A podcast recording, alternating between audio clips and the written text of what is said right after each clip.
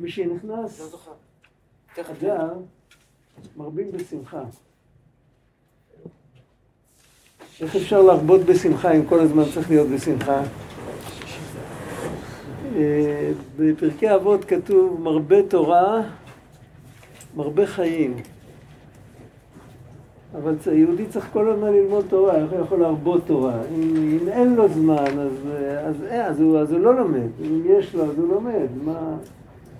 אמר הרבי מגור, הלב שמחה, הוא נפטר כבר לפני המון שנים. אה, הוא אמר שהמרבה תורה, הכוונה שהוא גורם למישהו אחר שילמד תורה. יש אנשים שלא לומדים תורה, והוא גורם להם שיתחילו להתעניין וללמוד תורה, אז הוא מרבה תורה. אז יכול להיות שלפי זה מרבה להרבות בשמחה, הכוונה לדאוג שעוד מישהו ישמח. אנחנו אמורים לשמח כל הזמן. צריך לדאוג שעוד מישהו ישמח. איך עושים שעוד מישהו ישמח? זה מורכב. לפי העניין, לפעמים צריך לתת אוזן, לפעמים צריך לתת כתף. איך היינו שרים פעם, תן כתף. עצום את העיניים. אם יש לך כאב, רמסהו ברגליים. ברגליים. אז עכשיו זה מאוד רלוונטי, הדברים האלה. זה כבר הרבה זמן רלוונטי. אבל אה, לכל אחד צריך אה, בשפה שלו, שמחה גדולה של יהודי זה כשהוא חוזר הביתה. שמחה גדולה של בן אדם שחוזר ל... זה לא בדיוק הביתה, רק כשהוא חוזר למקום שבו הוא מרגיש נינוח בתוך האור שלו, איפה שטוב לו, איפה שהוא לא חייב אה, להציג הצגות. זה השמחה. ואצל כל אחד זה מקום אחר. אנחנו מאמינים, אולי גם מרגישים קצת, שלנשמה שלנו הכי טוב מתי שהיא מחוברת לקדוש ברוך הוא. זה השמחה, אז מרגישים שחזרנו הביתה. אז כמה שאפשר. לא תמיד קל לשמוח, אבל כמה שאפשר צריך להיות בשמחה. טוב, זה היה רק בסוגריים. אין פה עמודים, אין פה מספרים לעמודים, אבל יש פה אותיות. אותיות לסעיפים. וזה בסעיף ה', סעיף ה' מתחיל באות ה', זה מתחיל בטור הימני למטה, ואנחנו בסעיף ה' בטור השמאלי למטה. עכשיו, הוא מתייחס לקטע בסיפורי מעשיות, שאת הקטע הזה בסיפורי מעשיות, אני מתאר לעצמי שחלק גדול מהאנשים פה מכיר. אה, הקטע של היום הראשון של שבעת הקבצנים, שמגיע הקבצן העיוור ומספר לזוג. לזוג ילדים האלה שנעבדו ביער, שהתחתנו, הוא מספר להם סיפור שפעם אחת הוא היה במקום שהם נסעו בים והאוניות נשברו ואנשים ניצלו והם עלו, הם עלו לאיזה... אסור להיות גבוה. האנשים ניצלו והם עלו לאיזה מגדל, באיזה אי, ושם הם ישבו והיה להם כל טוב, לא היה. לא היה להם חסר להם כלום. בסוף אומרים להם שהם צריכים לחזור לספינות. שהספינות של... הספינות שלהם מתוקנות והם צריכים לחזור לספינות.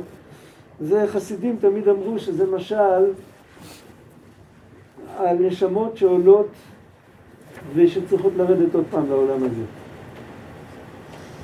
על כל פנים שם כשהם ישבו התפתחה שיחה והם אמרו שכל אחד יספר את הזיכרון הכי קדום שיש לו. אז אחד סיפר שהוא זוכר שחתכו את הטבור שלו.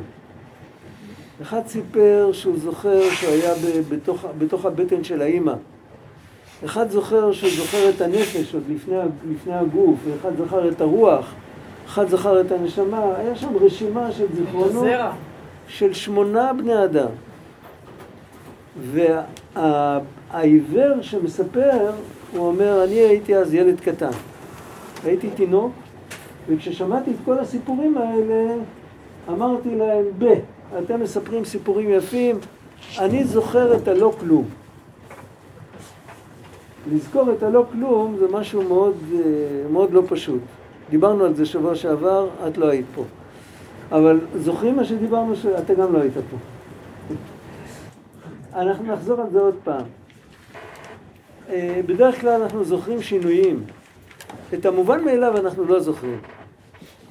המובן מאליו שלנו זה לא כלום, וכשמשהו מופיע אז זוכרים אותו. כל זמן שזוכרים אותו.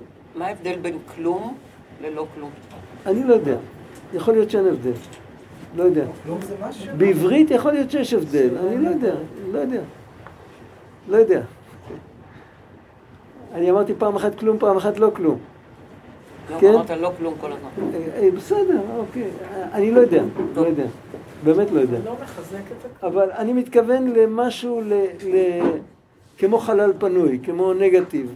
משהו, שלילה כמו חושך. אין מולקולות של חושך. יש מולקולות של אור, אין מולקולות של אור, אין גלי חושך. אז אצלנו החושך זה תופעה מובנת לגמרי.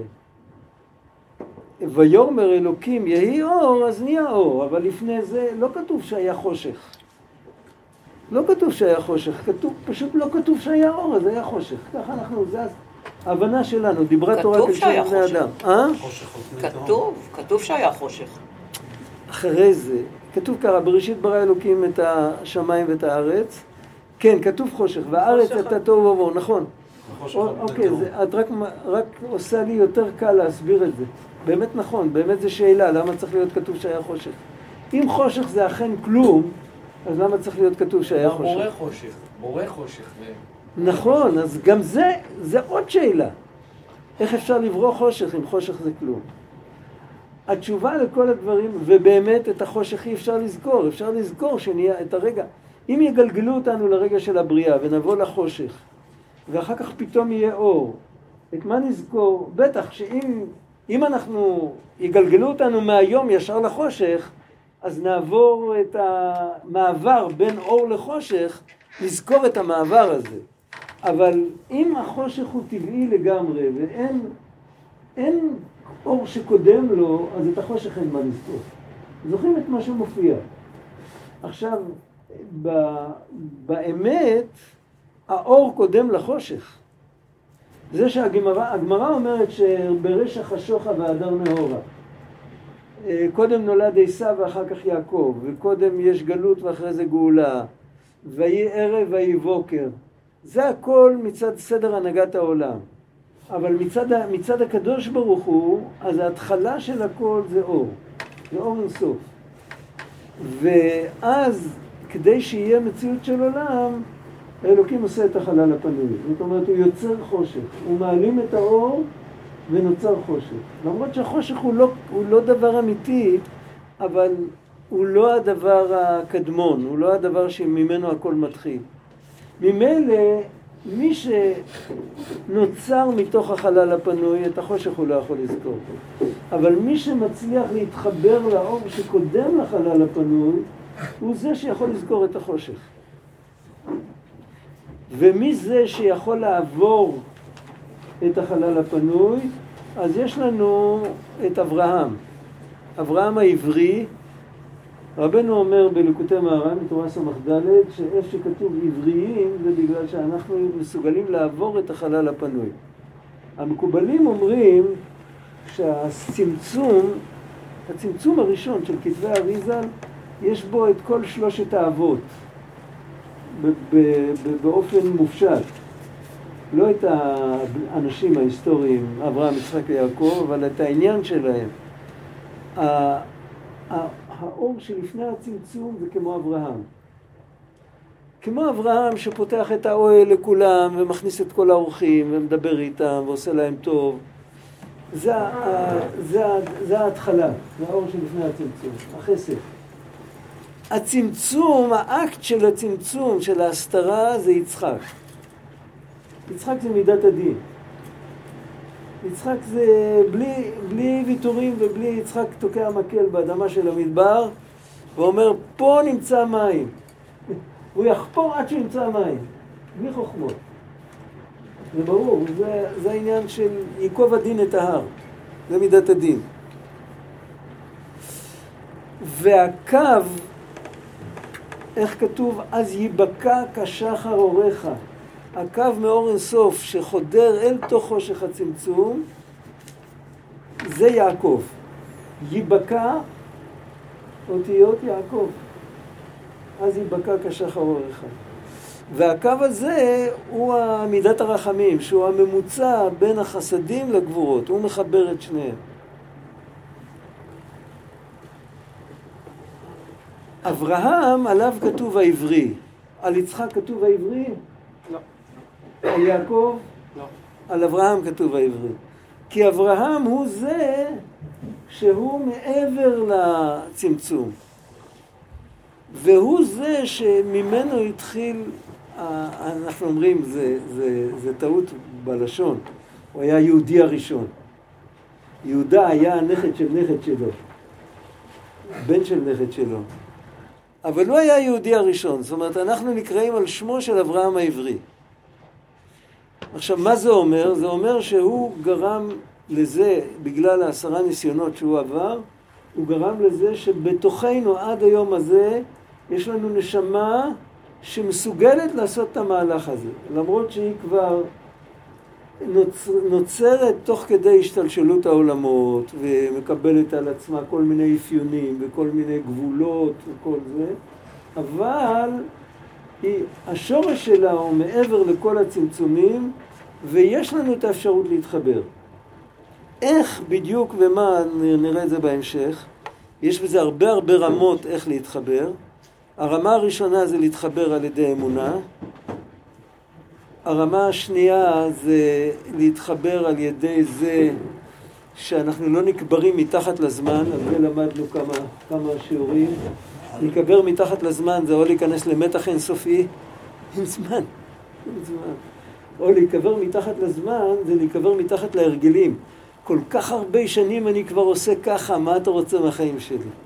מוכר? ככל שהשערות מלבינות, הדבר הזה נהיה הרבה יותר קריטי.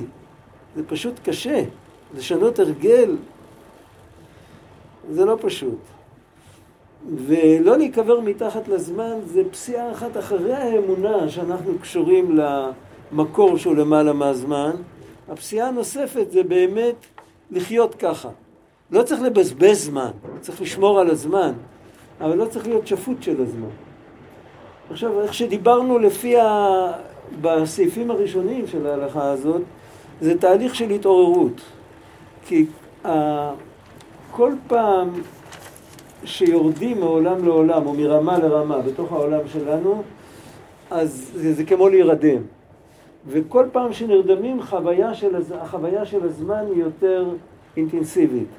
כל פעם שמתעוררים, אז אנחנו מקבלים חוויה של זמן שהרבה יותר משוחררת, הרבה יותר פחות לוחצת. עד שבסוף משתחררים מהדבר הזה לגמרי. ההשתחררות מהעניין הזה לגמרי זה חיבור אמיתי עם הבורא שהוא מעבר לזמן. אין לנו מושג בדבר הזה, אבל אנחנו נפגוש את הדבר, נפגוש את זה. עכשיו, בסיפור שם, איך שכל השמונה זקנים פלוס ילד קטן שמדברים על חוויה של מעבר לזמן, ורק הילד הקטן בסוף זוכר את, ה, את החיבור הזה, והם כולם, כל אחד עולה מעבר לזמן של עצמו באיזשהו אופן, אז אנחנו רואים דבר מעניין, אנחנו רואים שזה אפשרי ושיש בזה ריבוי דרגות, וכשיש בזה ריבוי דרגות זה הופך את זה עוד יותר לאפשרי. כי אם זה טוטאלי, או פה לגמרי, שחור לבן, או שם לגמרי, אז אנחנו מאבדים תקווה. אבל אם זה סקאלה, אז על סולם כל אחד יכול לשים רגל. אם המדרגה גבוהה מדי, אז שמים מתחת לזה עוד מדרגה. מחברים עוד קרש בסולם. זה אפשרי. הגישה היא גישה של סקאלה. זה קודם כל, זה מה שהסיפור נותן לנו. עכשיו כאן יש כאן ניסיון להסביר את זה, ב... אפשר להסביר את הסיפור שם בהרבה אופנים. זה כאילו נוסח מסוים של ההסברה של הסיפור. הוא כותב ככה, המספר שמונה של שמונת הזקנים, הוא אומר, זה מסמל את שמונת ימי המילה.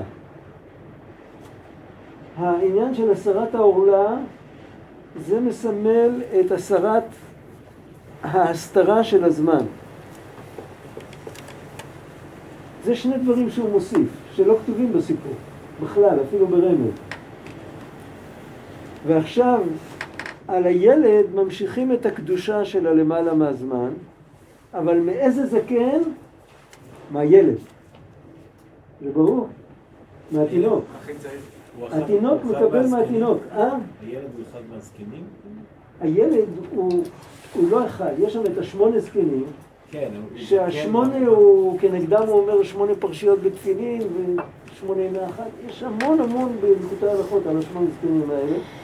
הילד הוא תשיעי, הוא לא אחד מהשמונה. אתה יודע מה, יש לך פה סיפורי מעשיות, אפשר לספור. אני לא זוכר, אבל אני זוכר מלקוטי הלכות שהוא לא סופר אותו בתור שמונה, בתור אחד מהשמונה. יש פה סיפורי מעשיות. זו שאלה מעניינת, אני עד עכשיו הייתי בטוח, אתה עשית לי ספק. הייתי בטוח שהילד הוא מספר תשע.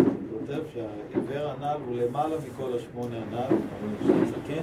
גם כאן כתוב ככה, נכון? כן. וזה חל- כנראה זה ככה. נחשב זקן? אה? נחשב זקן? הם כולם שם, הוא, אומר ככה, הוא אומר אני מאוד זקן, ככה הוא אומר על עצמו. כשהוא בא, כשהוא בא, הוא כבר לא בא, הוא בא לחתונה לברך את הזוג. וכשהוא בא לברך את הזוג הוא, לא, הוא לא נראה ילד. והוא מספר, הוא אומר ככה, אני מאוד זקן,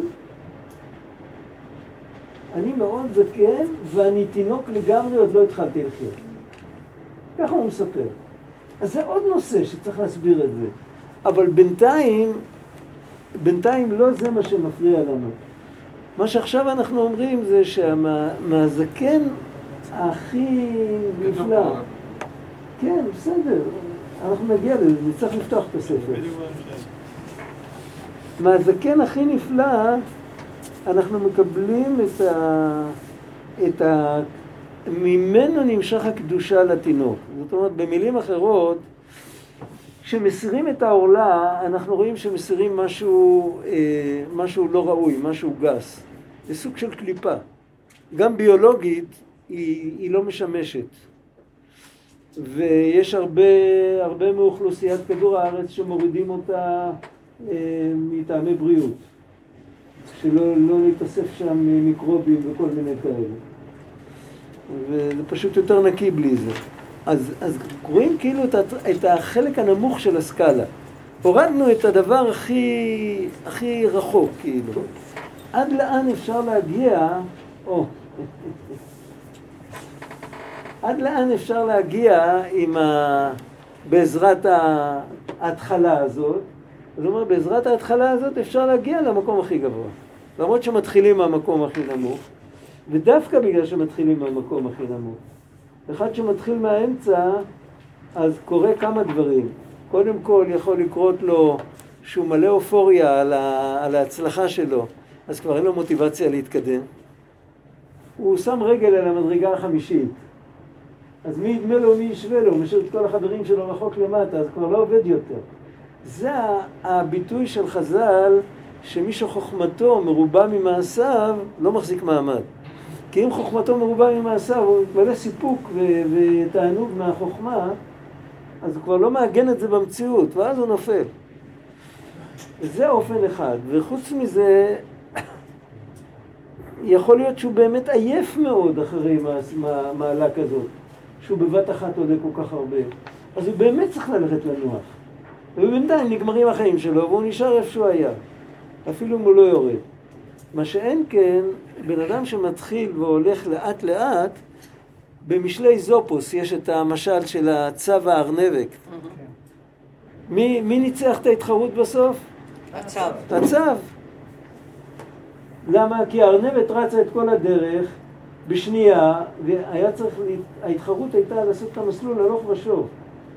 אז והיא ישבה שם והיא חיכתה שהצו יגיע, בינתיים היא נרדמה.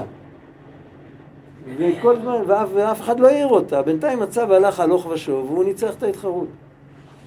וזה רעיון יפה, זאת אומרת, אה, עצם העובדה שאנחנו מתחילים מהמקום, ילד בן שמונה, אנחנו עוד לא, עוד לא הגיע לחינוך, עוד לא הגיע לדיבור, עוד לא הגיע להבנה, אבל מה שאנחנו רואים, אנחנו מחזיקים אותו נקי.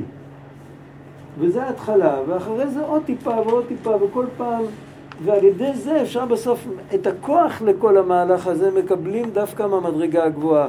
זה צריך להבין מה המשמעות של זה, זה גם לא דיברנו שבוע שעבר. אה, תחשבו על בן אדם שנתקע, רבי נתן נותן את המשל הזה בליקוטי ההלכות. הוא מדבר על יהודי שנתקע בערב סוכות בלי אתרוג, והוא לוקח את המשל של אתרוג, כי שם, במקומם, אתרוג היה דבר יקר. אתרוג היה מגיע מפה. שם זה לא גודל. אז, אה, אז היו משלמים על זה יקר. עכשיו, יושב יהודי ערב סוכות, אין לו כסף לקנות לחם לילדים שלו. הוא מתפלל להשם שהשם יזמין לו את רוב. אומר רבי נתן, אם הוא מתפלל עם כל הלב, אז האתרוג עוזר לו.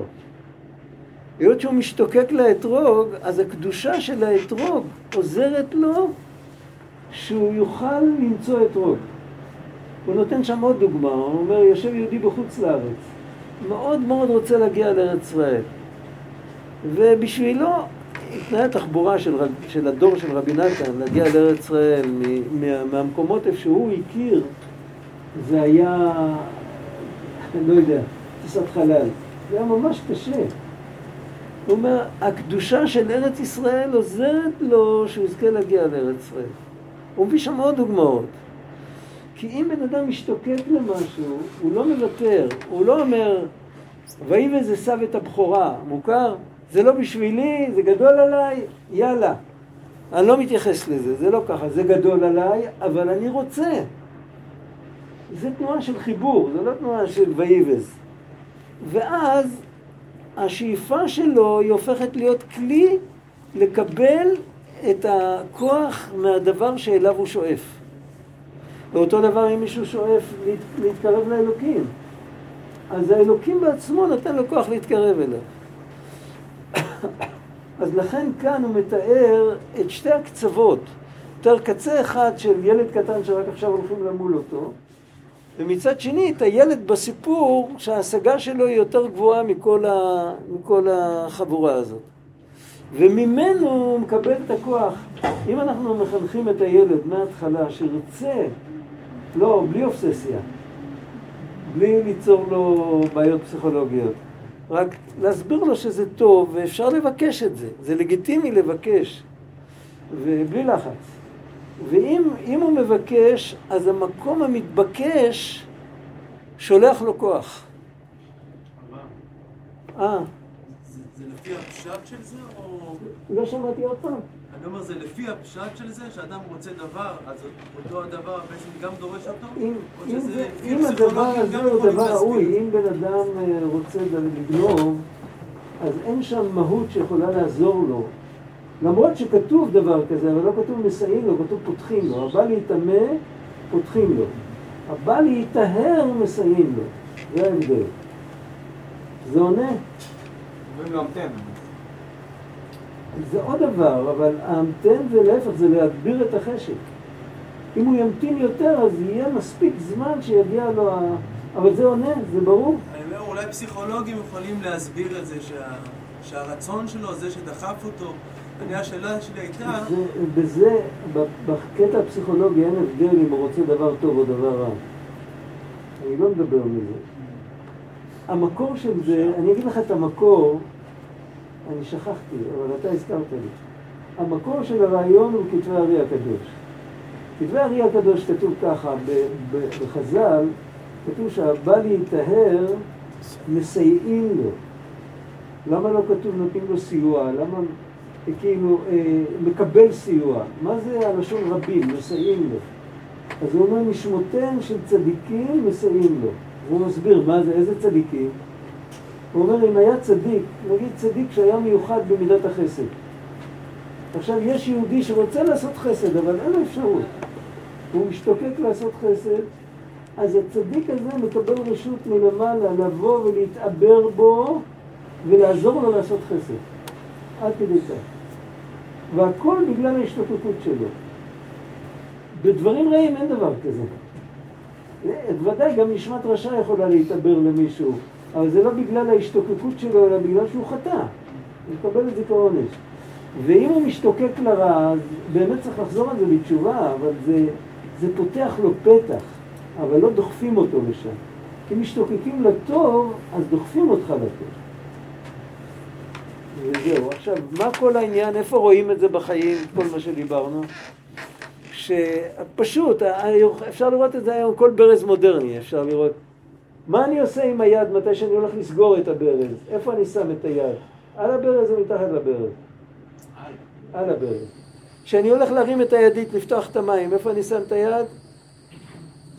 מתחת. אם אני רוצה להרים משהו, דיברנו על זה פעם, אם אני רוצה להרים משהו, אני שם את הידיים מתחת. אם אני רוצה להוריד משהו, אני שם את הידיים מעל. ואותו דבר בסייעתא דשמיא שמקבלים, כתוב בתורה, הוא מתחת זרועות עולם. השם יתברך נותן לנו את העזרה בצורה כזאת שהוא מרים אותנו מהמקום הכי נמוך שאנחנו נמצאים. זה שאנחנו נמצאים במקום נמוך לא צריך להפריע לקבל את העזרה, אבל מה כן? הכיוון צריך להיות הכיוון. אין, אין התניה שאתה צריך להיות בעל מדרגה קודם ואז יעזרו לך. יש כן התניה, אתה צריך להיות עם הכיוון לפנים, למקום הנכון. אם אני דוחף לך את האוטו לכיוון הלא נכון, בסדר, אם תוכל אחר כך להסתובב אז זה בסדר, אבל אם לא, אז לא עזרתי לך הרבה. זה פחות או יותר, רגע, איפה... אה, הנה זה. עכשיו, אה, אולי נקרא את זה פעם, אבל לא בדיוק, עכשיו כבר עבר הרבה זמן, אולי פעם בתחילת תחילת השיעור נקרא את כל ה... כל ה... כל ה... זה סיפור מסגרת עם, עם איזה שבע סיפורים. בהתחלה הקדמה ועוד שישה סיפורים בפנים. אבל אולי נקרא את זה פעם אחרת, תשאירו את זה בהישג יד ככה, זה של הבית כנסת, נכון? כן, כן. אוקיי. עכשיו הוא כותב עוד פעם, בואו נקרא את זה בפנים. וזה הזקן הקדוש והנורא והנשגב מאוד. זקן שבכל הזקנים, הזקן הזה שנראה כמו ילד, לא לשכוח. זקן למעלה מכל הזקנים שבקדושה. על מי כתוב אברהם זקן בא בימים? אמרתי. זהו, אברהם העברי. ממנו אנו ממשיכים הקדושה לילד הנימול. אנחנו קוראים לזה ברית אברהם. להכניסו בבריתו של אברהם אבינו, זה הברכה. על ידי מצוות מילה בשמיני, כי שמונה ימי מילה הם כנגד השמונה זקנים הנ"ל, שהתפארו בזיכרון שלהם, שזוכרים מתחילת הוויית הוולד, שם במספר שמונה דוק שם ותשכח, וזה הזקן הנורא, העיוור הנ"ל, הוא למעלה מכל השמונה הנ"ל, והוא זכה לבחינת ביטול הזמן בתכלית, וממנו אנו ממשיכים הקדושה על הוולד על ידי מצוות מילה בשמיני. אה, מזה אפשר להבין שהזקנים האלה זה לא דמויות היסטוריות. מצד שני, קשה נורא לדעת. לחסידים היה מסורת, לא יודע מאיפה הם ידעו, אי אפשר להקשות עליהם קושיות, שאחד מהזקנים שמסופרים עליהם, מסופר עליהם בסיפור, זה רבנו התכוון לרבי אלימלך מליז'נסק. היה לא, לא מזמן ההילולה שלו. ככה, ככה אומרים, יש מסורת כזאת, אני לא יודע מי, מאיפה זה מתחיל, אבל על כל פנים יכול להיות שהייתה לזה התנגשות היסטורית. הרגע דיברנו על אברהם אבינו, אבל מצד שני, זה לא חייב להיות דמויות היסטוריות. זה ברור, לא, לא חייבים לחפש בדיוק מי זה זה ומי זה זה ולמי הוא התכוון, ולדפדף בתנ"ך ולמצוא בדיוק את הדמות, זה לא העניין. העניין הוא שיש שמונה תחנות כאלה בדרך, שככל שיורד, שיורדים יותר הזמן יהיה יותר משמעותי. ככל שעולים יותר בסקאלה הזאת, אז הזמן הוא פחות משמעותי והחיבור אל הלמעלה מהזמן הוא הרבה יותר משמעותי. וכל ההיררכיה הזאת היא ניתנת לנו כסקאלה בזכות זה שאנחנו נימולים.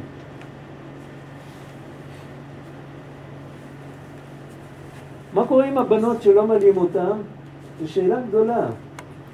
אז יש שתי תשובות שהן בעצם תשובה אחת. קודם כל, בתלמוד כתוב, האישה נימולת, היא לכתחילה לא קיבלה את הפסולת, אולי היה צריך להוריד לה את זה. אישה כמאן דמעילה דמיה, ככה כתוב בתלמוד. בפוסקים ראיתי, היום ראיתי את זה, אם אני לא טועה, בטור, אם זה הטור או אחד מהמפרשים שלו, על, על בריתך שחתמת בבשרנו. נתת לנו ברית ותורה, חיים ומזון. גם הבנות אומרות את זה. כי, כי האישה ובעלה זה גוף אחד. זה לא, זה אישיות אחת שנמצאת, מתבטאת דרך שני גופים. זה לא, אפשר לחשוב שזה נשמע כאילו זה כתוב בזוהר או במקום כזה. ראיתי את זה בהלכה. ואז הם, הם אומרים שניהם את אותו דבר, חלק מהדברים מתבטא יותר אצלה, חלק מהדברים מתבטא יותר אצלו, אבל זה היינו הך. אבל אישה פטורה ממצוות שהזמן גרמה. כן, אוקיי, אבל, אבל, אבל אז מאיפה יש לה את האור של המצוות האלה? מבעלה. לא כל אישה נישאת. נכון, זה באמת, בשביל זה זה נקרא, בלשון חז"ל, זה, על זה צריך הרבה להתפלל, זה, זה נקרא חצי גוף. חצי גוף, פלג גופה, חצי גוף. גם גבר, כל אחד. כל זמן שבן אדם עדיין לא התחתן, אז הוא חצי גוף.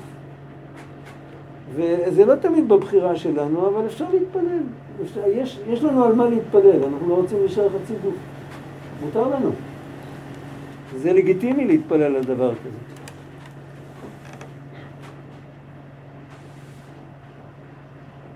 על כל פנים, יש עוד דוגמה בהלכה. אם מישהו נדר שהוא לא רוצה ליהנות מהנימולים,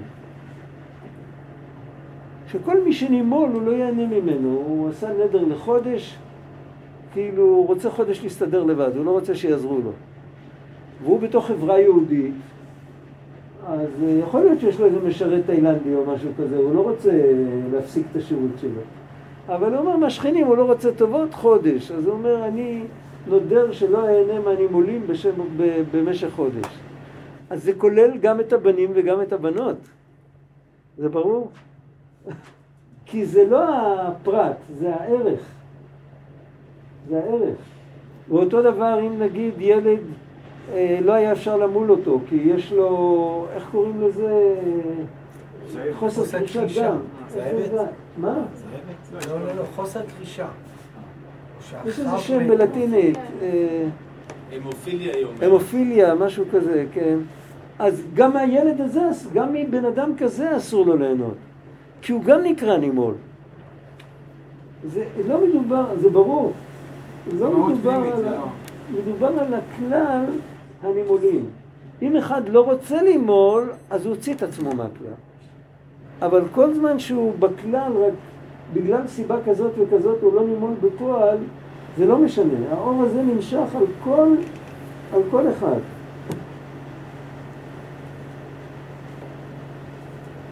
אז הזקן הזה הוא למעלה מכל השמונה, והוא זכה לבחינת ביטול הזמן בתכלית, וממנו אנו ממשיכים הקדושה על הוולד על ידי מצוות מילה בשמיני כנגד שמונה זקנים הנ"ל, ואז ממשיכים הקדושה משמונה, משורש שמונה הזקנים הנ"ל של הזקן העיוור הנ"ל. עכשיו, למה הוא עיוור?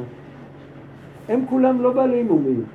יש שם עוד מומים בסיפורי מעשיות, בשמונת, שבעת הקבצנים, אבל זה שבע, זה סט אחר. כאן הוא מדבר שהקבצן הראשון, העיוור, מספר סיפור על אנשים שהם לא בעלי מומים. הם כולם לא בעלי מומים, הם רואים והם שומעים והכל בסדר. רק הקבצן הזה, שהוא הילד הקטן, שהוא יותר גבוה מכולם, הוא עיוור. אז כתוב בתנ"ך, מי שזוכר את הפסוקים בישעיהו, מי עיוור כי אם עבדי, מי חירש כי אם עבדי ועיוור כמלאכי אשלח. מי עיוור כי משולם, איך כתוב? כי משולם, עיוור כעבד השם. משהו כזה בערך. אני לא יכול להיזכר, אבל על כל פנים, מה הנקודה? הנקודה היא שהעין זה איבר התקשורת המרכזי שיש לנו. יש לנו עוד אברי תקשורת, הפה, האוזניים, אבל האיבר התקשורת המרכזי זה דווקא העיניים. אנחנו יותר מזהים תקשורת פונטית, אבל התקשורת האמיתית זה להסתכל אחד לשני בעיניים. וזה הדבר הכי נחוץ. כשהיינו ילדים, היו אומרים לנו שהשם ברא פה לאדם כדי שהוא יוכל לשתוק. אם לא היה לו פה, הוא לא היה יכול לשתוק. ומה יהיה, אבל צריך גם לדבר, לדבר אפשר עם העיניים. ככה אמרו לנו בתור ילדים בבית.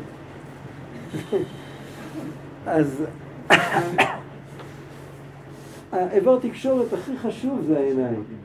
אבל בן אדם עם עצמו, הוא לא צריך עיניים בשביל לתקשר.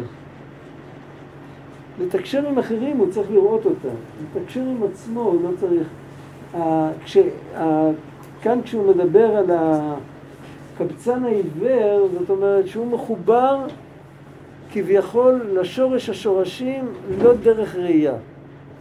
הוא מחובר בטבור, כמו שאומרים, הוא מחובר בעצם. זה דבר שלגמרי למעלה מההשגה שלנו. זה מדרג, זאת מדרגה של העתיד לבוא. לעתיד לבוא ככה היה... ככה העולם מתנהל. איפה זה כתוב?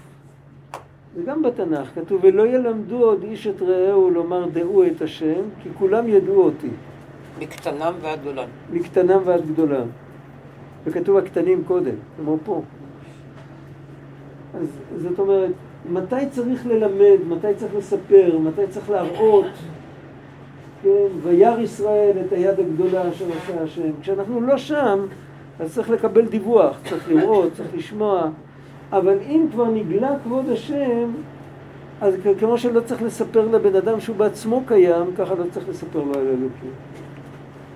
זה מימד שונה לחלוטין. כרגע זה ממש אמונה, רק אמונה יש לנו.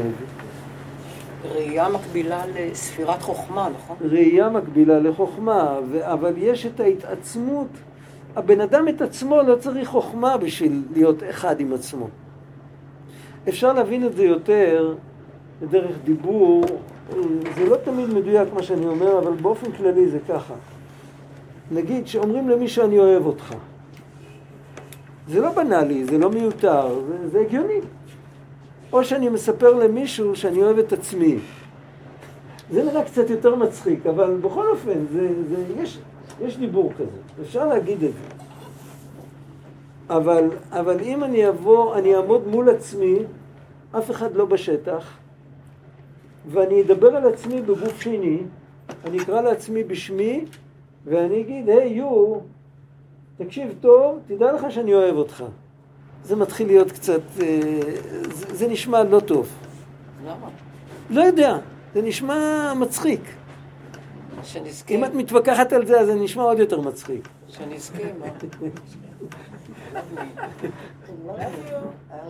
יש יש, אה, שיטות, יש. תרפיות כאלה, כן. אבל בשביל זה אמרתי שזה לא לגמרי מדויק. יש תרפיות כאלה שבן אדם עומד מול ראי, מסתכל לעצמו בעיניים ואומר אני אוהב אותך. זה יכול להוציא בן אדם מדיכאון, yeah, אבל זה תרפיה, זה דבר "ואהבת מלאכותי. לרעך אה? כמוך, מה זה אומר כמוך?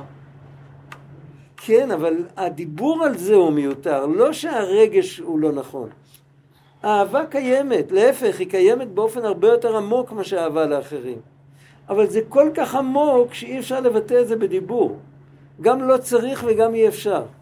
זה הרבה יותר מאשר אהבה. זה אני זה אני פשוט. זה לא שאני אוהב את, את אני. אני, אני. אני אפילו לא צריך להגיד אני פעמיים. אני, נקודה. וזהו, ואז מיותר כל הדיבור. נכון? אותו דבר כשמדברים על גילוי אלוקות. גילוי אלוקות, כשמדברים, אנחנו יכולים לראות את זה, שככל שהספרות היא יותר מאוחרת, הספרות הפנימית, ספרי הפנימיות, ככל שהספרות היא יותר מאוחרת, הטקסטים יותר ארוכים. שמתם לב פעם? גם החיצוני. הפרשנות. אה? גם בפשט. גם בפשט, גם בפשט. נכון, גם בפשט, אבל בעיקר בפנימיות. בפשט זה הרבה פעמים לכסות על, אה, על חוסר השכלה כללית, על דברים טכניים. אבל בפנימיות זה תרגום לסוג מנטליות שנמצאת תחת הסתרה יותר גדולה. וככל, זה כתוב בתלמוד. כתוב מדוע ישעיהו כל כך קיצר שהוא תיאר את המרכבה, ויחזקאל כל כך העריך. הוא העריך פרק ארוך, ואחרי כמה פרקים יש עוד פרק ארוך, וישעיהו גמר את הכל בשלוש-ארבע פסוקים. אז הגמרא אומרת, כי ישעיהו היה במדרגה יותר גבוהה. זה ברור, זה כתוב בתלמוד, כן, ניר, אתה אמרת שאברהם הוא העברי הראשון כן. והנימול הראשון. אני לא יודע אם הוא היה הנימול הראשון. אני לא יודע, אבל הוא היה הנימול הראשון שהשם. ציווה עליו למול. האם יש קשר? אה? האם יש קשר בין המילה של אברהם לעקדה? יכול להיות. אני לא ראי? יודע, כי צריך לחפש את זה. שזה, שזה דומה. שזה את יודעת, את יכולה לחפש? יש לך דרך איך לחפש? אני בספרות קודש? אני. אם תחפשי, אם תמצאי, תספרי לנו שבוע הבא. אני באמת לא יודע. אני לא יודע. זו שאלה נפלאה.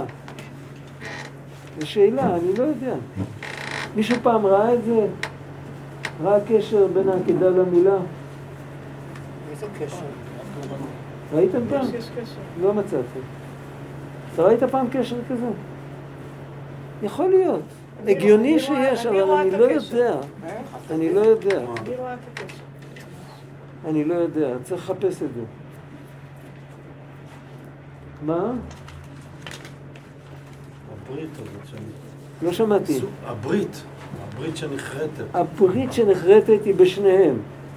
אבל, אבל מה הקשר, כאילו, מאחורי הספקטרום, כמו שאומרים? מה ש... הדבר הגורם. הרב גד, יכול להיות שבהמשך נפגוש את זה, אני לא יודע. הרב גד. רבי נתן תמיד מכין לנו הפתעות. שמעתי שאומרים לגבי אדמו"רי חב"ד, שמה שהאדמו"ר הזקן אמר בכמה משפטים, כמו שנראה לי אולי זה קשור, אז, אז האדמו"רים אחרי זה היו צריכים להגיד בהרבה יותר הרחבה.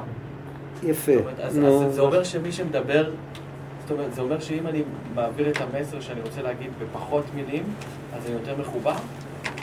זה אומר שאם אתה מחובר, אתה מעביר אותו עם פחות מילים. זה לא אומר שאם אתה. מחליט טכנית להעביר בפחות מילים, אז זה סימן באמת שאתה יותר מחובר. אבל אם אתה ספונטנית, מספיק לך פחות מילים, אז סימן שאתה יותר מחובר.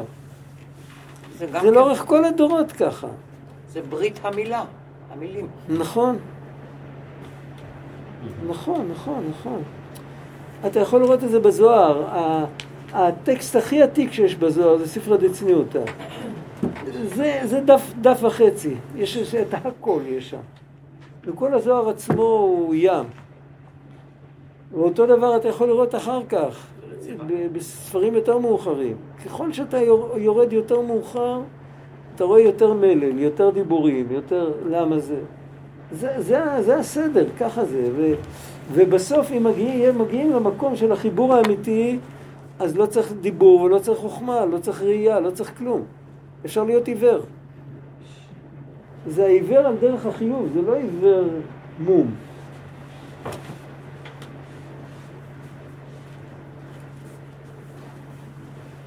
כי, כי כל אלה השמונה זקנים הנ"ל זכה כל אחד לבחינת ביטול הזמן, שמחמת זה זכו לזיכרון כזה.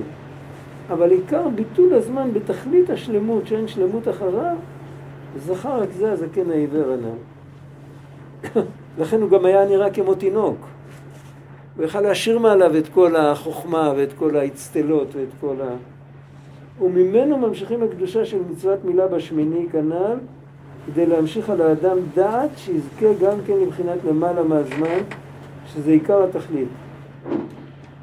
והוא לא יזכה אוטומטית, הוא יזכה אם הוא יפתח מהלך של עבודה, אבל הוא קיבל את הכוח בגיל שמונה ימים.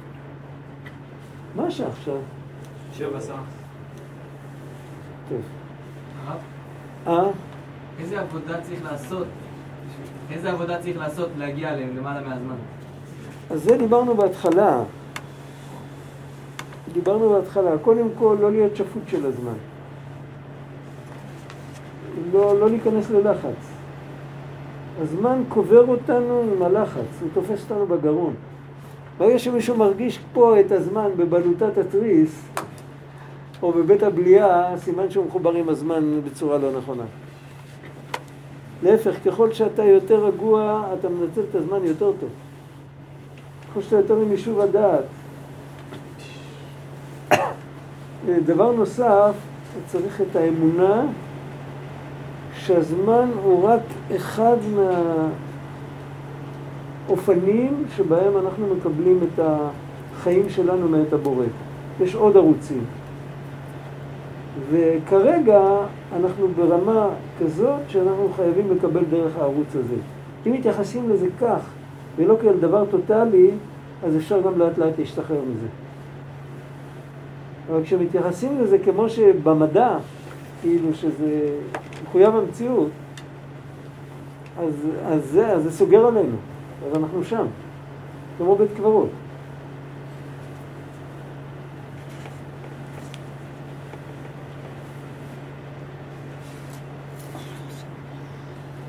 כי מחמת גשמיות עכירת האדם,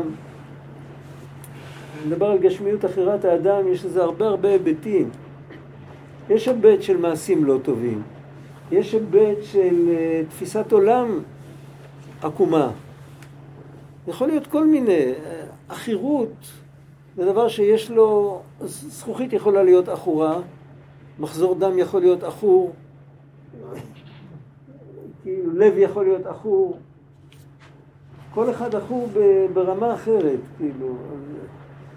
אז צריכים להמשיך עליו הקדושה ממקום גבוה ונורא מאוד מאוד. אם רוצים לעזור למישהו שהוא למטה על הקרשים, אז הוא צריך לקבל את הסיוע ממקום שאין לו התניות. כי מקום קצת פחות גבוה לא יכול, אה, איך אומרים, אה, לא יודע, ההיסטוריה של רבי שלמה קרלבך, אני לא יודע אם אתם מכירים. יש לי חבר, שרבי שלמה הוציא אותו מאשרם, הוא עמד בתנוחה מול פסל בארצות הברית. הוא עמד בתנוחה כזאת עם... היה במצב מדיטטיבי כזה וזה, הוא עמד... רבי שלמה נכנס לתוך האשרם והסתובב שם והסתכל על החבר'ה והיה לו את ה... יש כזה, רבנו אומר שיש אנשים שיכולים להכיר יהודי בין אלף גויים. יש להם תחוש. הוא שם לו יד על הכתף, ביד של רבי שלמה, זה היה יד שזרם דרכה איזה... אנרגיה. והוא נעמד, הסתכלו אחד לשני בעיניים ויצאו החוצה. אז הוא ליווה אותו שבעה חודשים, הם היו ביחד. הסתובבו מחוף לחוף בארצות הברית, אחר כך הוא שלח אותו לארץ. יהודי שחי היום באחד היישובים בדרום. חי ובועט, כן, מספר את הסיפור שלו בקול רם. זה, לא, לא כל אחד היה מסוגל להיכנס למקום כזה. ולא כל אחד היה מסוגל להכיר שם את היהודי. יש כאלה שיכולים, זה, אם מישהו מקבל כוח מלמעלה, הוא מקבל שליחות, אז הוא מקבל כוחות. אם זה לא השליחות שלי, אין לי את הכוחות האלה. אפשר להבין את זה. ופה המין האנושי הוא המין היחיד בתבל שיכול למרוד בקדוש ברוך הוא. אז כדי לתקן אותו צריך להגיע כוח ממקום שהמובן מאליו זה האלוקים, שאין שם ספקות, אין שם כלום. והכוח הזה הוא הכוח של ה, שנמשך על התינוק ביום השמיני של ה... ביום השמיני של, ה, של מהלידה. צריך להמשיך עליו הקדושה ממקום גבוה ונורא מאוד מאוד, והלוואי שיזכה לזה לבוא לשלמות הדעת ולצאת מהמעשה הרע הנעשה תחת השמש, שעיקרו על ידי תאוות העולם הזה. עכשיו הוא אומר, מה האנטיתזה של זה? כתוב בקדמונים, בפילוסופים של ימי הביניים, הפילוסופים היהודיים, כתוב, יכול להיות שיש לזה גם מקור במדרש, שהמצווה של עורלה להחליש את תאוות המשגל. זה רעיון ידוע, כך כתוב שם. אז הוא מסביר מה זה קשור להסבר שהוא נותן כאן. הוא אומר שה... הוא מסביר את זה אחר כך על פי קבלה. יש תאווה שדוחפת את האדם למקום שהוא שפוט של הזמן. הוא נכנס, הוא נקבר מתחת לזמן. אין לו את ה... הוא מאבד את הפרספקטיבה.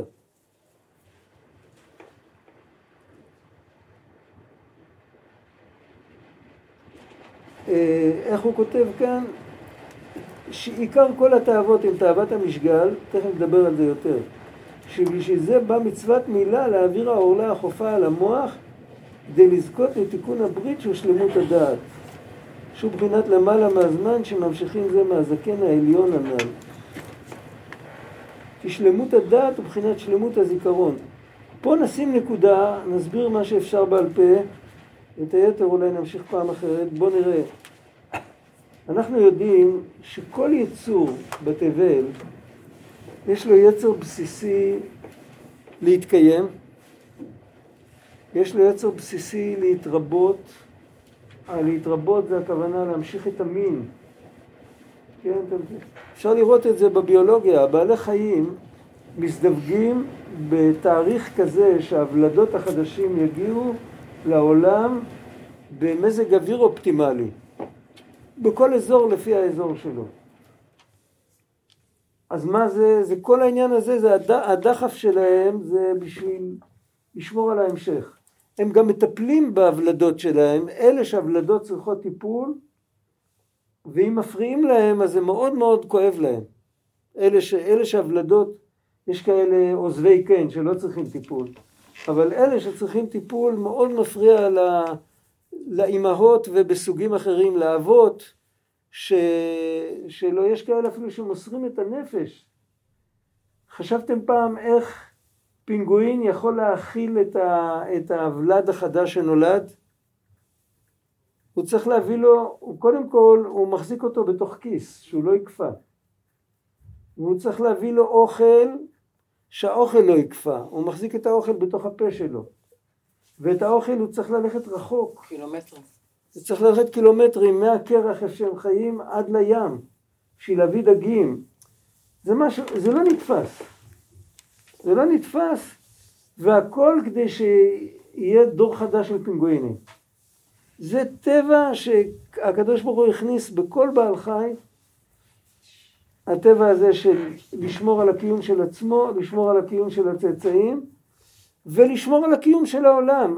חוץ מהבן אדם שהוא חכמולוג, אף בעל חי לא הורס את העולם.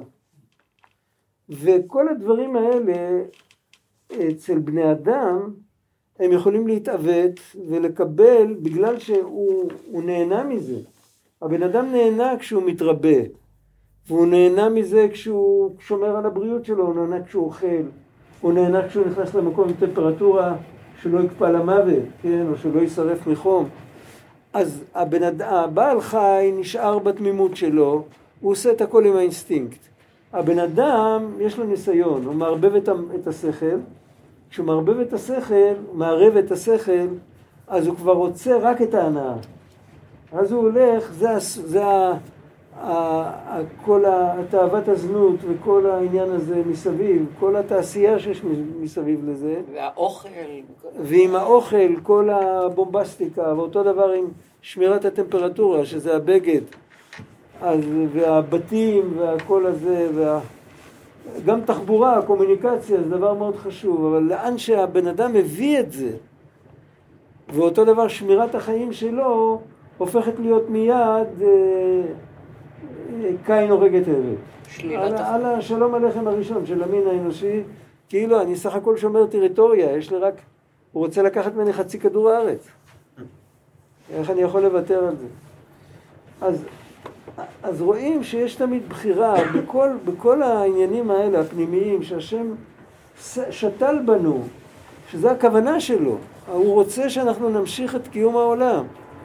ליהודי הוא שם כוונה נוספת, שלא רק שנמשיך את קיום העולם, אלא שנגלה את הבורא בתוך העולם.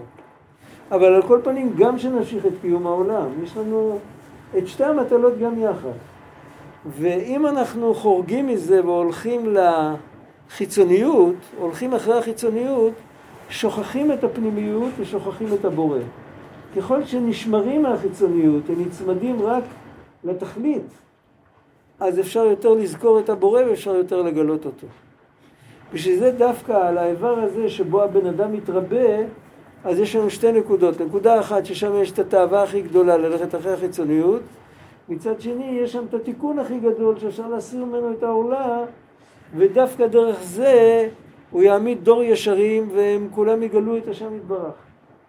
ועם ישראל יגיע לגאולה. אינשאללה. השם יעזור.